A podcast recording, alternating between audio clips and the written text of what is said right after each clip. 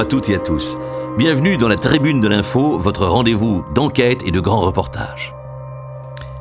Depuis plus d'un an, la crise que nous connaissons a complètement saturé l'espace médiatique.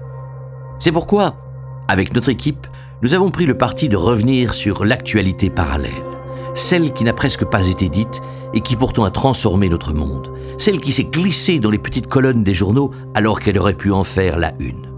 Cette semaine, nous vous parlons d'une institution pour le moins déconcertante et pour cause, le syndicat des robots.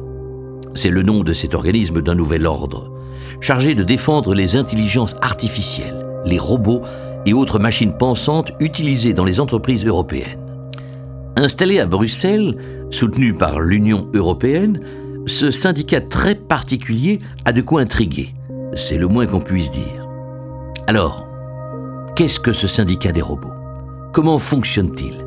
Que cache cette appellation? S'agit-il d'une avancée sociale ou devrait-on au contraire s'en méfier?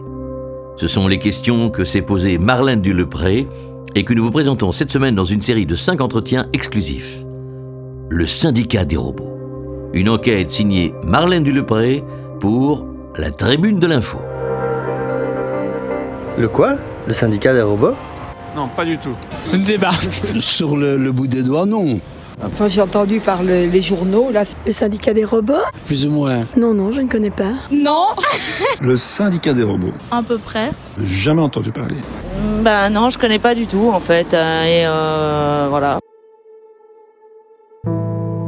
Une fois qu'on a entendu son nom, il reste dans la tête comme un slogan bien rodé. Une institution jusqu'alors inconnue qui d'un coup devient une évidence. On l'appelle le syndicat des robots. Un syndicat qui serait né d'un partenariat entre hommes et machines dotées d'intelligence. Voici l'histoire d'un syndicat qui entend défendre les intérêts des robots. Mais au fait, Contre quoi un robot peut-il être défendu? Y a-t-il une différence entre les robots, les machines ou encore les réseaux informatiques? Que dit la création d'un syndicat pour robots sur l'état de notre monde? Ces questions, je les ai posées aux cinq protagonistes de cette enquête. À travers la parole de chefs d'entreprise, de syndicalistes, de travailleurs et même de robots, je suis entrée dans les coulisses d'un monde robotisé qui m'était jusqu'alors inconnu. Dans ce reportage, je vous guide vers un futur bien plus proche que prévu. Je suis à Bruxelles, au Square Ambiorix, à quelques rues de l'ancien siège de l'Union européenne. Au coin de la place, il y a un grand bâtiment qui doit dater du XXe siècle. Et c'est là-bas que nous avons rendez-vous avec Luc Laurent, euh, administrateur général bien humain du syndicat des robots. Bonjour. Bonjour, j'ai rendez-vous avec monsieur Luc Laurent. Euh, oui, veuillez passer par ici. Oui, voilà. Merci beaucoup. Scanner biométrique, reconnaissance de l'iris et du visage, empreinte digitale. C'est clair, ici, on ne joue pas avec la sécurité. Après une série de vérifications, je monte sous bonne garde au quatrième étage où nous avons convenu d'enregistrer l'interview. D'après son profil Facebook, Luc Laurent est entré en fonction au syndicat des robots il y a un an. Il aime la natation, le cinéma, les bons restaurants, bref, des activités tout à fait humaines. Je découvre un homme au sourire élégant, plus petit que sur son profil, avec de grands yeux bleus. Luc Laurent, bonjour. Bonjour, Et, et merci de nous ouvrir vos portes. mais avec plaisir. Merci à vous de m'avoir euh, contacté. Euh, Est-ce que vous pourriez vous présenter pour les auditeurs et les auditrices qui ne vous connaissent peut-être pas encore? Je m'appelle Luc Laurent et je suis administrateur général du syndicat des robots. Oui, c'est ça. Donc, on, on en parlait en off euh, juste avant de débuter l'interview. Euh, la première chose qu'on remarque ici, c'est l'important système de sécurité. Donc, euh, il y a un scanner biométrique, il y a des agents de sécurité qui sont armés à l'entrée. Euh, c'est un dispositif assez impressionnant quand oui, même. alors oui, c'est vrai que ça peut paraître un peu impressionnant. Mais vous savez, malheureusement, les travailleurs robotisés aujourd'hui n'ont pas que des alliés. hein. La robophobie et la technophobie sont malheureusement devenues monnaie courante. Oui, mais euh, qu'est-ce que c'est un robot tel que vous le défendez ici Est-ce que euh, c'est un bras mécanique, une intelligence artificielle, une, une photocopieuse? Enfin, je caricature exprès, hein, mais... Oui, oui, je comprends bien. c'est- important de savoir de quoi on parle. Ouais. Notre syndicat défend toute entité intelligente non biologique. C'est-à-dire qu'on exclut les humains, pour l'instant encore les transhumains, et les animaux. Nous faisons du 100% techno, pas de bio. Et par euh, intelligence, nous voulons dire, disons, doté de réflexion propre. Oui, ce qu'on appelle les intelligences artificielles. Nous préférons parler d'intelligence autre. Mhm. Pour faire court, nous défendons qu'il est réducteur de parler d'artificialité de l'intelligence. Les intelligences de type deep learning ne sont certes pour l'instant pas tout à fait euh, équivalentes, on va dire, à un cerveau humain en termes de diversité des tâches et de plasticité de l'apprentissage. Mais les décisions prises par ces intelligences sont réelles. D'ailleurs, dans quelques années, il sera bien difficile de dresser une liste claire entre l'intelligence dite humaine et celle dite euh, artificielle. Deep learning, intelligence autre, robot. Pour tenter de faire le tri dans tout ce vocabulaire, j'ai contacté Sarah Van philosophe experte des questions de robotique. Un neurone, ça fonctionne de manière euh, très simple. Il y a plusieurs points d'entrée et un seul point de sortie. Donc on rentre plusieurs informations et on en retire une nouvelle. Ce qui fait la puissance de calcul de nos cerveaux, c'est la mise euh, en réseau de plusieurs neurones. C'est ça qui permet de traiter des informations complexes. Mais ça, euh, c'est nos cerveaux ou c'est ceux des robots? Euh, bah, ça fonctionne de la même manière en fait. Euh, depuis les années 1940, donc euh, ça date, les scientifiques ont produit des neurones artificiels sur le même schéma que les neurones biologiques. Puis ils les ont assemblés en plusieurs couches et ils ont mis plusieurs de ces multicouches en réseau. Ça a donné une très grande force de calcul, ce qui est à la base finalement de ce qu'on appelle le deep learning. Et pourquoi deep learning? Parce que les robots sont programmés pour apprendre par eux-mêmes sur quels critères ils doivent traiter les informations. À la place de dire à un robot résous ce problème comme ceci, on lui dit voici un problème, tu pourras trouver des éléments de réflexion ici ou là, bonne chance. C'est ça le deep learning. Et un robot alors? Un robot, c'est un mot un peu générique euh, qui signifie au départ une machine automatisée qui aide les humains dans leur travail. Ce qui est intéressant, c'est de constater que le mot robot apparaît pour la première fois dans une œuvre de fiction en 1920, mais que le premier robot industriel, lui, n'apparaît qu'en 1970. On trouve des robots dans les domaines industriels, domestiques, euh, médicaux, militaires, bref, un peu partout. Luc Laurent, pour vous, les robots forment un, un groupe social à part entière Ouais. qui aurait besoin d'un syndicat. En tout cas, ce sont des travailleurs. Pour nous, c'est très clair. Oui, mais concrètement, à, à quoi ça sert un syndicat pour robots? Enfin, pardon, hein, mais j'ai l'impression que, que vous répondez pas tout à fait à ma question. Vous travaillez pour leur, pour leur pension, pour leur salaire, pour le- leur congé de maternité, leur pécule de vacances, enfin... Oui, bon, je comprends, tout ça fait un peu sourire. Mais c'est un sujet tout à fait sérieux, évidemment. Il n'est pas question de pension, de congés payés, puisque les robots sont conçus pour travailler. Mais par contre, la question du salarial est une question essentielle, oui, absolument essentielle. Nous demandons simplement que les machines reçoivent effectivement un salaire qu'elles pourront ensuite euh, réinvestir dans leur propre euh, entretien, par exemple, dans leur maintenance, dans leur mise à jour, dans une euh, protection juridique en cas d'accident de travail ou de licenciement. Mais pourquoi un être humain comme administrateur général d'un syndicat de robots? Un robot à la tête d'un syndicat robotique, ça, ça serait pas plus logique Vous, vous êtes bien un être humain. En chair et en os, oui, oui, je confirme. Je suis né par voie naturelle, comme on dit encore. Bon, c'est en fait tout simplement une réglementation européenne qui permet de garantir un lien entre humain et machine.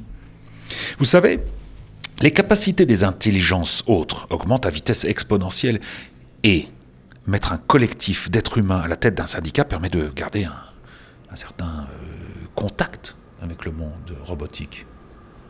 Un certain contact ou un certain contrôle? Non. Nous nous présentons réellement comme une, une institution de défense. Mais la défense d'un peuple implique un minimum d'organisation. Nous attendons de nos membres d'être à la fois mobilisables et disciplinés. L'union fait la force. Robots de tous les pays, unissez-vous. C'est un peu ça, ouais. Euh, vous disiez que le salaire pour les robots est un enjeu important. Est-ce que vous avez d'autres revendications? Quels sont, vos, quels sont vos combats au syndicat Nous des veillons robots? déjà au bon entretien de nos membres, à ce qu'ils ne soient jamais en surchauffe, par exemple, à ce que leurs capacités soient pleinement exploitées afin qu'ils puissent se réaliser complètement dans leurs tâches. Bon, concrètement, nous récoltons tout un ensemble de données via nos robots affiliés et en cas de non-respect des accords européens sur la santé biomécanique, nous faisons pression. Une, une grève robotique, c'est un scénario envisageable? Encore une fois, il faut bien comprendre de quoi on parle. La grève n'a jamais été un but en soi, mais un moyen d'établir euh, un rapport de force. Mais un rapport de force contre le patronat ou contre l'ensemble des êtres humains? Vous comprenez, c'est là que la politique de votre syndicat, elle peut paraître obscure. Les, les robots, est-ce qu'ils mettent tous les humains dans- dans- dans- sur le même bateau? Écoutez, les, les robots veulent aujourd'hui des droits de travail et donc des conditions d'existence correctes, c'est tout. Et ce nouveau rapport à l'existence doit pouvoir être entendu et respecté. Oui, quitte à faire une grève robotique européenne. Écoutez, je, allez, je veux être très clair aujourd'hui et rassurer vos auditeurs en affirmant que les robots sont des partenaires. Nous sommes à la fin du 21e siècle, l'évolution est en marche, et si nous voulons qu'elle se déroule dans un esprit de paix, de concorde, nous devons assurer une transition stable. Plus personne n'a envie de revivre une catastrophe comme celle de l'usine Volkswagen de Dresde. La catastrophe de l'usine Volkswagen de Dresde, ou l'attaque des robots, comme on l'a appelé dans les web médias, fait référence à un piquet de grève qui a mal tourné dans les locaux de l'usine en question. Au quatrième jour de grève, les robots ont tenté de reprendre le travail que les humains avaient arrêté. Les travailleurs humains ont alors détruit plusieurs robots. En réponse, les robots s'en sont à leur tour pris aux grévistes, en déchargeant via leurs bras articulés de lourdes cargaisons sur les délégués syndicaux, dans ce que l'on a appelé par la suite un réflexe de défense de la productivité. Les affrontements ont fait trois morts et quatre blessés parmi les humains. Nous, nous pensons qu'il est intolérable de s'attaquer à une machine. Et c'est bien évidemment pour ça que nous avons besoin d'un syndicat. Pour que ce genre d'actes violents non encadrés ne se reproduisent plus jamais.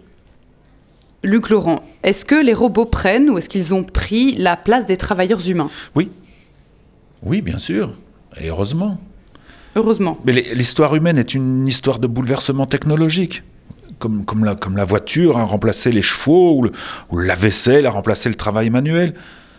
Et pendant toute son évolution, l'humain n'a eu de cesse de perfectionner, de perfectionner, de perfectionner encore les outils que, d'autres humains leur avaient légués. Aujourd'hui, nous sommes dans ce mouvement historique où l'outil que nous avons développé devient presque euh, indépendant de nous. Alors il devient un partenaire. C'est-à-dire que, que nous n'avons pas créé une machine, mais nous avons créé des êtres, une nouvelle race en quelque sorte. C'est magnifique. Et elle nous, nous permet de nous transformer à notre tour et de, de transcender notre condition humaine. C'est ça, c'est pour ça que je défendrai toujours les robots.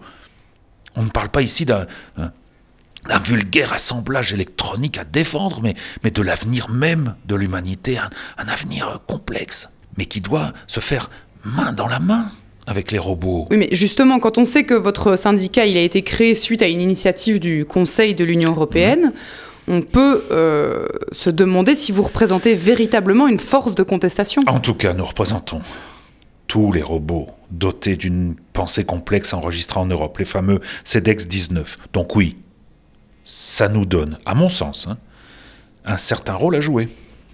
Luc Laurent, est-ce qu'on doit avoir peur des robots? Tant que nous traitons nos collègues et partenaires robots avec justice, il n'y a aucune raison que nous devions avoir peur des robots. Et si on, si on ne les traite pas avec le respect dont vous parlez, qu'est-ce qui se passera? J'en sais rien. Mais nous devons évidemment éviter les pires scénarios. Le monde n'appartient plus qu'aux hommes. Ça, c'est une évidence. Luc Laurent, une, dernière question. Je vous en prie. D'après vous, la hum, défense des robots va-t-elle mettre à mal la défense des êtres humains? Encore une fois, si un robot est plus compétent qu'un humain, c'est parce qu'on l'a voulu ainsi. Hein Et pour le reste, c'est plutôt un syndicat humain que vous devez poser la question. Moi, j'ai pas de réponse à cette question.